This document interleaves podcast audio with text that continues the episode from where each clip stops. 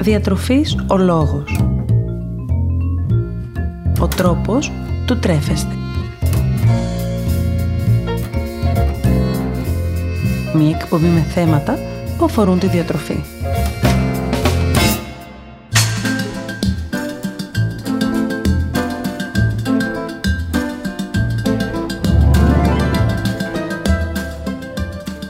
Καλησπέρα σας. Είμαι η Μαριάννα Μανώλη και είμαστε μαζί και σήμερα για μισή περίπου ώρα συζητώντας και αναλύοντας ακόμα ένα θέμα διατροφής. Για σήμερα, το θέμα που επέλεξα να αναλύσουμε αφορά τις αγορές μας στα διάφορα υπερκαταστήματα τροφίμων και έχει δύο παραμέτρους. Από τη μία, θα ήθελα να αναλύσουμε τις ετικέτες τροφίμων και το ποιες πληροφορίες αυτές μας παρέχουν και από την άλλη, όλα εκείνα που θα πρέπει να έχουμε υπόψη μας όταν πραγματοποιούμε τις αγορές μας.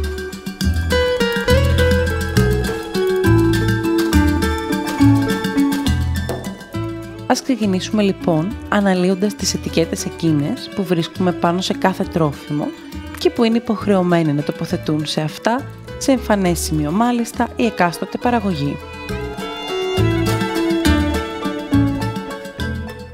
Εμείς, ως καταναλωτές, σήμερα ενημερωνόμαστε διαρκώς σχετικά με τα διάφορα προϊόντα που υπάρχουν στην αγορά.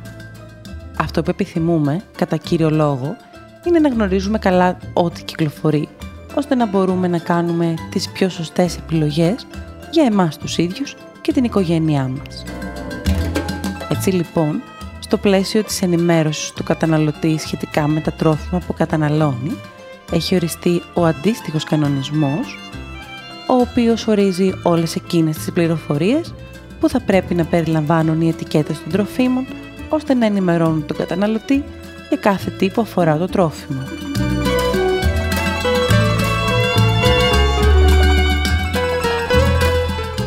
Οι ετικέτες τροφίμων λοιπόν δεν είναι τίποτε άλλο παρά η ποσοτική και ποιοτική ανάλυση του τροφίμου που έχουμε στα χέρια μας κάθε φορά. Πιο συγκεκριμένα τώρα, η ετικέτα θα πρέπει να αναφέρει στο ίδιο εμφανές οπτικό πεδίο τόσο την ονομασία του προϊόντος, όσο και την καθαρή ποσότητά του, καθώς επίσης, αν μιλάμε για αλκοόλ, την περιεκτικότητά του σε εθιλική αλκοόλη, όταν αυτή είναι μεγαλύτερη από 1,2%. Παράλληλα, σε άλλο σημείο της ετικέτας θα πρέπει να αναφέρεται ο κατάλογος των συστατικών του τροφίμου, η ύπαρξη αλλεργιογόνων συστατικών και η ποσότητα κάποιων συστατικών, οι ημερομηνίες διατήρησης και λήξης του προϊόντος, οι συνθήκες φύλαξης και διατήρησής του, τα στοιχεία που αφορούν τον παραγωγό, το συσκευαστή αλλά και το διακινητή εντός της Ευρωπαϊκής Ένωσης, η χώρα καταγωγής ή προέλευσης του προϊόντος, διάφορες οδηγίες χρήσης πριν την κατανάλωση, καθώς επίσης η διατροφική του δήλωση και ο αριθμός της παρτίδας του προϊόντος.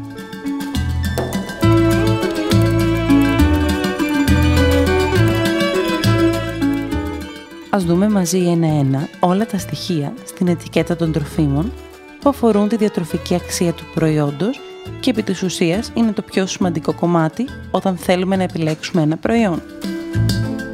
Θα πρέπει αρχικά να παρέχονται πληροφορίες σχετικές με τη διατροφική αξία του προϊόντος.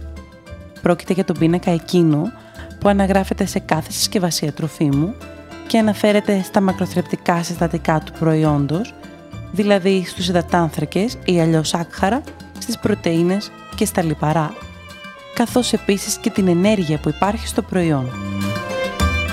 Αποτελείται συνήθως από τέσσερις κάθετες στήλες, όπου στην πρώτη στήλη αναγράφεται η ενέργεια, τα λιπαρά, τα σάκχαρα και οι φυτικές ίνες του προϊόντος, οι πρωτεΐνες καθώς και το αλάτι που περιέχει, ενώ στις υπόλοιπες τρεις στήλες αναφέρονται οι διάφορες συγκεντρώσεις των παραπάνω θρεπτικών συστατικών, είτε ανά 100 γραμμάρια, προϊόντος EML, είτε αναμερίδα, είτε η επί της 100 σε ποσοστό πρόσληψης σύμφωνα με τις προσλαμβανόμενες ποσότητες αναφοράς ενός μέσου ενήλικα. Ο πίνακας αυτός αποτελεί σημαντικό στοιχείο αξιολόγησης του τροφίμου, καθώς το θερμιδικό περιεχόμενο δεν θα πρέπει να αποτελεί το μοναδικό κριτήριο επιλογής του. Αντίθετα, η ποσότητα των επιμέρους θρεπτικών συστατικών θα πρέπει να συνυπολογίζεται ανάλογα με την κατανάλωση που επιθυμούμε να επιτύχουμε.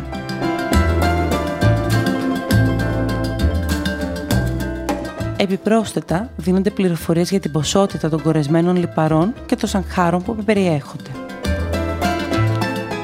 Παρατηρούμε την ανάλυση των συστατικών που περιέχονται στο προϊόν, καθώς επίσης και την ύπαρξη ή όχι πρόσθετων τροφίμων. Ως πρόσθετα τροφίμων τώρα, χαρακτηρίζονται όλες οι ουσίες αυτές που προστίθενται στα τρόφιμα με σκοπό να ενισχύσουν τη γεύση, την υφή, το χρώμα ή και τον τρόπο και τη διάρκεια συντήρησής τους. Βρίσκονται σχεδόν σε όλα τα τρόφιμα που είναι έτοιμα προς κατανάλωση, όπως επίσης αναψυκτικά, χυμούς και ποτά. Υπάρχουν τα φυσικά, αλλά υπάρχουν και τα σύνθετα πρόσθετα.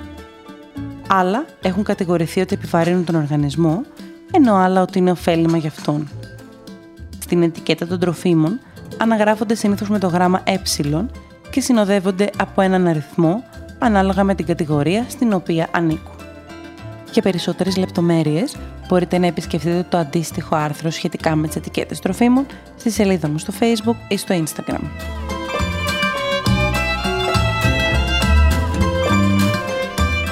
Τι άλλο όμως μπορούμε να συναντήσουμε πάνω σε μία ετικέτα τροφίμων; Αυτό που συναντάμε πολύ συχνά και συνήθως αποτελεί και ένα μεγάλο μέρος της επιλογής μας στο να αγοράσουμε τελικά ένα τρόφιμο είναι οι ισχυρισμοί διατροφής και υγείας που αυτό διαθέτει.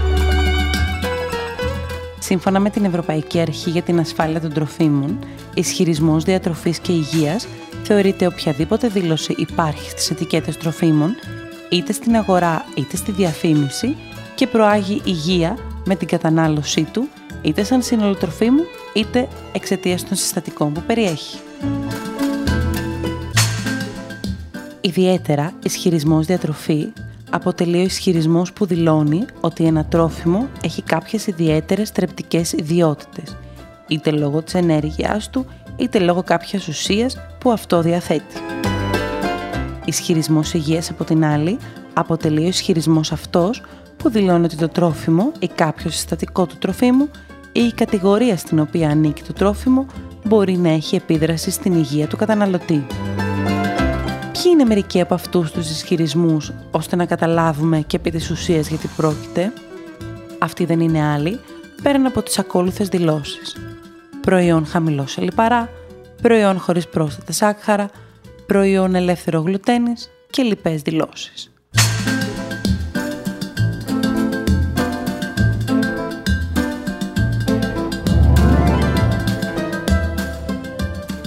Γίνεται όμως όταν ενώ ξέρουμε να ξεχωρίζουμε ένα προϊόν, πρέπει να οργανώσουμε τη λίστα των αγορών μας; Τα ψώνια στο σούπερ μάρκετ αποτελούν ένα συχνό πρόβλημα για κάθε οικογένεια, όχι μόνο εξαιτίας του οικονομικού κόστους, αλλά και εξαιτίας της δυσκολίας επιλογής των κατάλληλων τροφίμων κάθε φορά. Με ποιο τρόπο μπορούμε να περιορίσουμε τα άσκοπα έξοδα και να επιλέξουμε ένα ισορροπημένο πλάνο διατροφής για εμάς και την οικογένειά μας;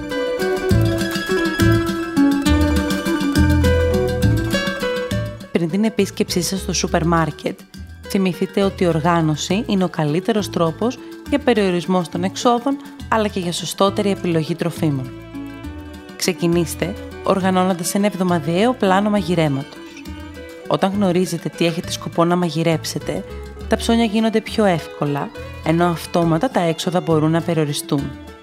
Ξέροντας τις ακριβείς ποσότητες που χρειάζεται να μαγειρέψετε, δεν υπερβάλλετε με τις ποσότητες που αγοράζετε και έτσι προσθέτετε στο καρότσι σας μόνο όσα πραγματικά χρειάζεστε.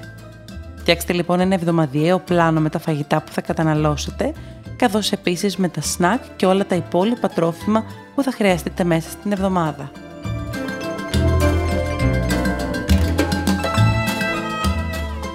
Κάντε μια λίστα με όλα όσα χρειάζεστε. Αφού έχετε οργανώσει το εβδομαδιαίο πλάνο σας, είναι πιο εύκολο να φτιάξετε τη λίστα όλων όσων πρέπει να αγοράσετε. Με αυτόν τον τρόπο κάνετε οικονομία και γλιτώνετε χρόνο. Ένα καλό tip είναι η καταγραφή των προϊόντων στη λίστα σύμφωνα με τη φορά των διαδρόμων που επισκέπτεστε. Έτσι διαβάζετε τη λίστα πιο εύκολα, ενώ δεν χρειάζεται να γυρίζετε πολλές φορές σε κάθε διάδρομο. Μην πηγαίνετε για ψώνια με άδειο στομάχι. Είναι πολύ πιθανό να αν ψωνίζετε με άδειο στομάχι να προσθέσετε στο καρότσι σας τρόφιμα τα οποία στην πραγματικότητα δεν χρειάζεστε αλλά ψωνίζετε σύμφωνα με τη λιγούρα που νιώθετε εκείνη τη στιγμή. Μάλιστα, πολλές φορές τα τρόφιμα αυτά είναι αυξημένα σε λίπος ή ζάχαρη, καθιστώντας τα όσο όχι μία και τόσο καλή επιλογή.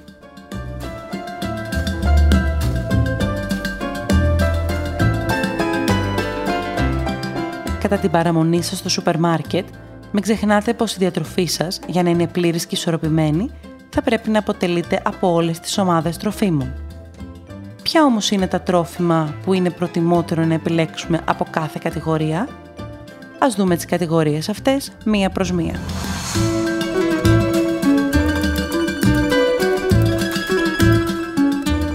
Γαλακτοκομικά προϊόντα. Τα γαλακτοκομικά αποτελούν μια ιδανική επιλογή για πρωινό ή σνακ. Γάλα, γιαούρτι και τυρί προσφέρουν στον οργανισμό τα απαραίτητα θρεπτικά συστατικά ενώ ταυτόχρονα παρέχουν την απαιτούμενη ενέργεια που χρειάζεται ο οργανισμός. Επιλέξτε προϊόντα χαμηλά σε λιπαρά και όχι πλήρη ή άπαχα, αφού τα άπαχα προϊόντα συνήθως έχουν έλλειψη σε βιταμίνες, ενώ τα πλήρη ενισχύουν το τετολόγιό σας με θερμίδες και επιπλέον λιπαρά.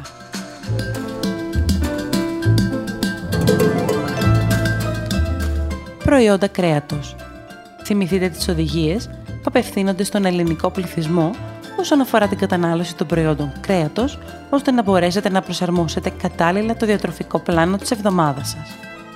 Καταναλώστε μία φορά την εβδομάδα κόκκινο κρέας, μία με δύο φορές την εβδομάδα λευκό, δύο με τρεις φορές την εβδομάδα ψάρια ή θαλασσινά, ενώ φροντίστε η κατανάλωση αυγών να μην υπερβαίνει συνολικά τα 4 ανά εβδομάδα.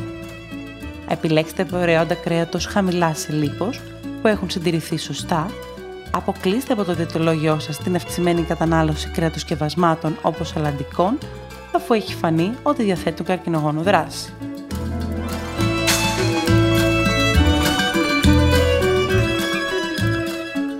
Αμυλώδη προϊόντα και όσπρια. Στα αμυλώδη προϊόντα συγκαταλέγονται τα δημητριακά, τα μακαρόνια, το ρύζι, το ψωμί και όλα τα προϊόντα σίτου. Προτιμήστε προϊόντα ολικής άλεσης, καθώς είναι πλούσια σε φυτικές ίνες και ενισχύουν το αίσθημα κορεσμού περισσότερο από τα λευκά αμυλώδη. Επίσης επιλέξτε όσπρια, τα οποία αποτελούν καλή πηγή φυτικών πρωτεϊνών και φυτικών ινών, ενώ παράλληλα είναι χαμηλά σε λιπαρά.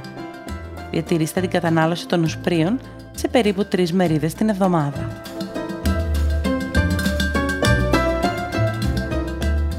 Φρούτα και λαχανικά.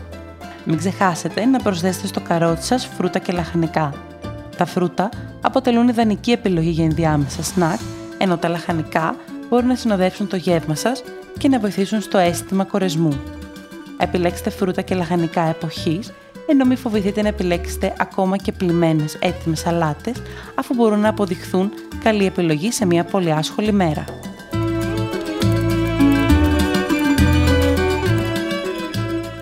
Κατεψυγμένα προϊόντα. Τα κατεψυγμένα προϊόντα δεν θα πρέπει να αποτελούν την πρώτη επιλογή σας.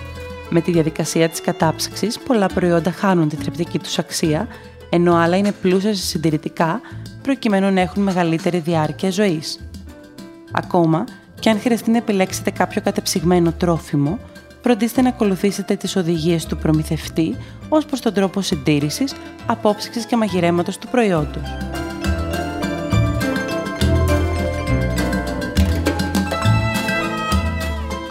Λιπαρά. Τα λιπαρά αποτελούν ένα μεγάλο κομμάτι της διατροφής μας και δεν θα πρέπει να αντιμετωπίζονται ως κάτι αρνητικό.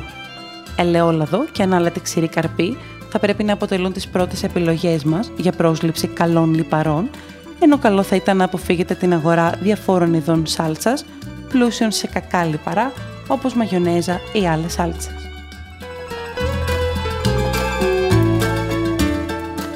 Γλυκά και αλμυρά σνακ αποφύγετε να αγοράσετε γλυκά ή αλμυρά σνακ που δεν σας είναι εύκολος ο περιορισμός στην κατανάλωσή τους. Με αυτόν τον τρόπο δεν μπαίνετε σε πειρασμό και δεν αυξάνετε τον προπολογισμό των αγορών σας. Αντίθετα, επιλέξτε σνακ χαμηλά σε θερμίδες, όπως ριζογκοφρέτες ή μπάρες δημητριακών ή σνακ αυξημένα σε θρεπτικά συστατικά, όπως παστέλι ή ανάλατους ξηρούς καρπούς. Ποτά. Αν πρέπει να επιλέξετε κάποιο ποτό, φροντίστε αν πρόκειται για αλκοολούχο να έχει χαμηλή περιεκτικότητα σε αλκοόλ, ενώ αν πρόκειται για μη αλκοολούχο να έχει χαμηλή έως καθόλου περιεκτικότητα σε ζάχαρη. Επιλέξτε φυσικούς χυμούς, τσάι ή αναψυκτικά χωρίς προσθήκη ζάχαρης, χωρίς όμως να το παρακάνετε με την κατανάλωσή τους.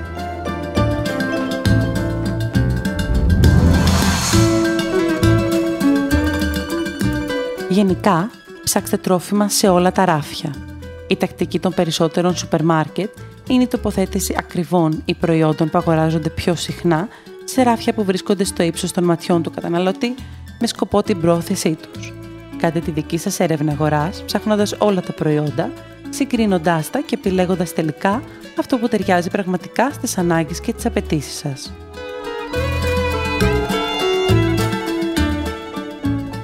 Διαβάστε τις ετικέτες τροφίμων, όπως αναφέραμε και προηγουμένως. Όταν επιθυμείτε να αγοράσετε ένα νέο προϊόν ή να συγκρίνετε ανάμεσα σε δύο ή περισσότερα, ο καλύτερος τρόπος είναι η ανάγνωση της ετικέτας που συνοδεύει το κάθε τρόφιμο.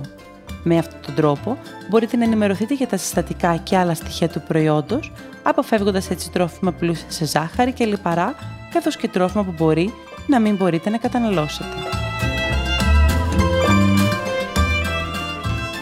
Αλλοιωμένα τρόφιμα. Πριν αγοράσετε ένα προϊόν, παρατηρήστε να έχει υποστεί κάποια αλλίωση είτε στη συσκευασία είτε στο ίδιο το προϊόν. Η ώρα του σούπερ μάρκετ μπορεί να γίνει η αρχή ώστε να ανακαλύψετε νέους και διαφορετικούς τρόπους και μια πιο ισορροπημένη διατροφή. Μην ξεχνάτε όμως ποτέ πως η διατροφή σας θα πρέπει πάντα να προσαρμόζεται ανάλογα εάν νοσείτε από κάποια ασθένεια.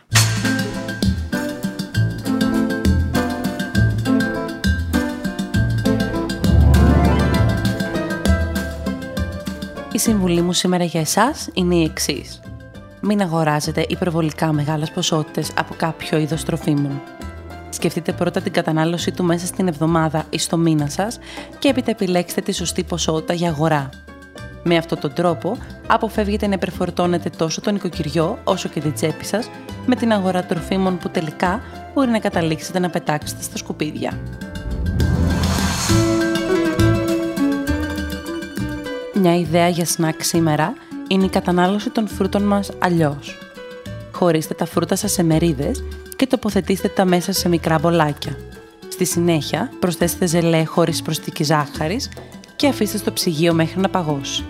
Με αυτόν τον τρόπο καταναλώνετε τα φρούτα σας, ενώ παράλληλα καλύπτετε την επιθυμία σας για γλυκό και αυξάνετε το αίσθημα του κορεσμού, χωρίς όμως να αυξάνετε τη θερμιδική σας πρόσληψη.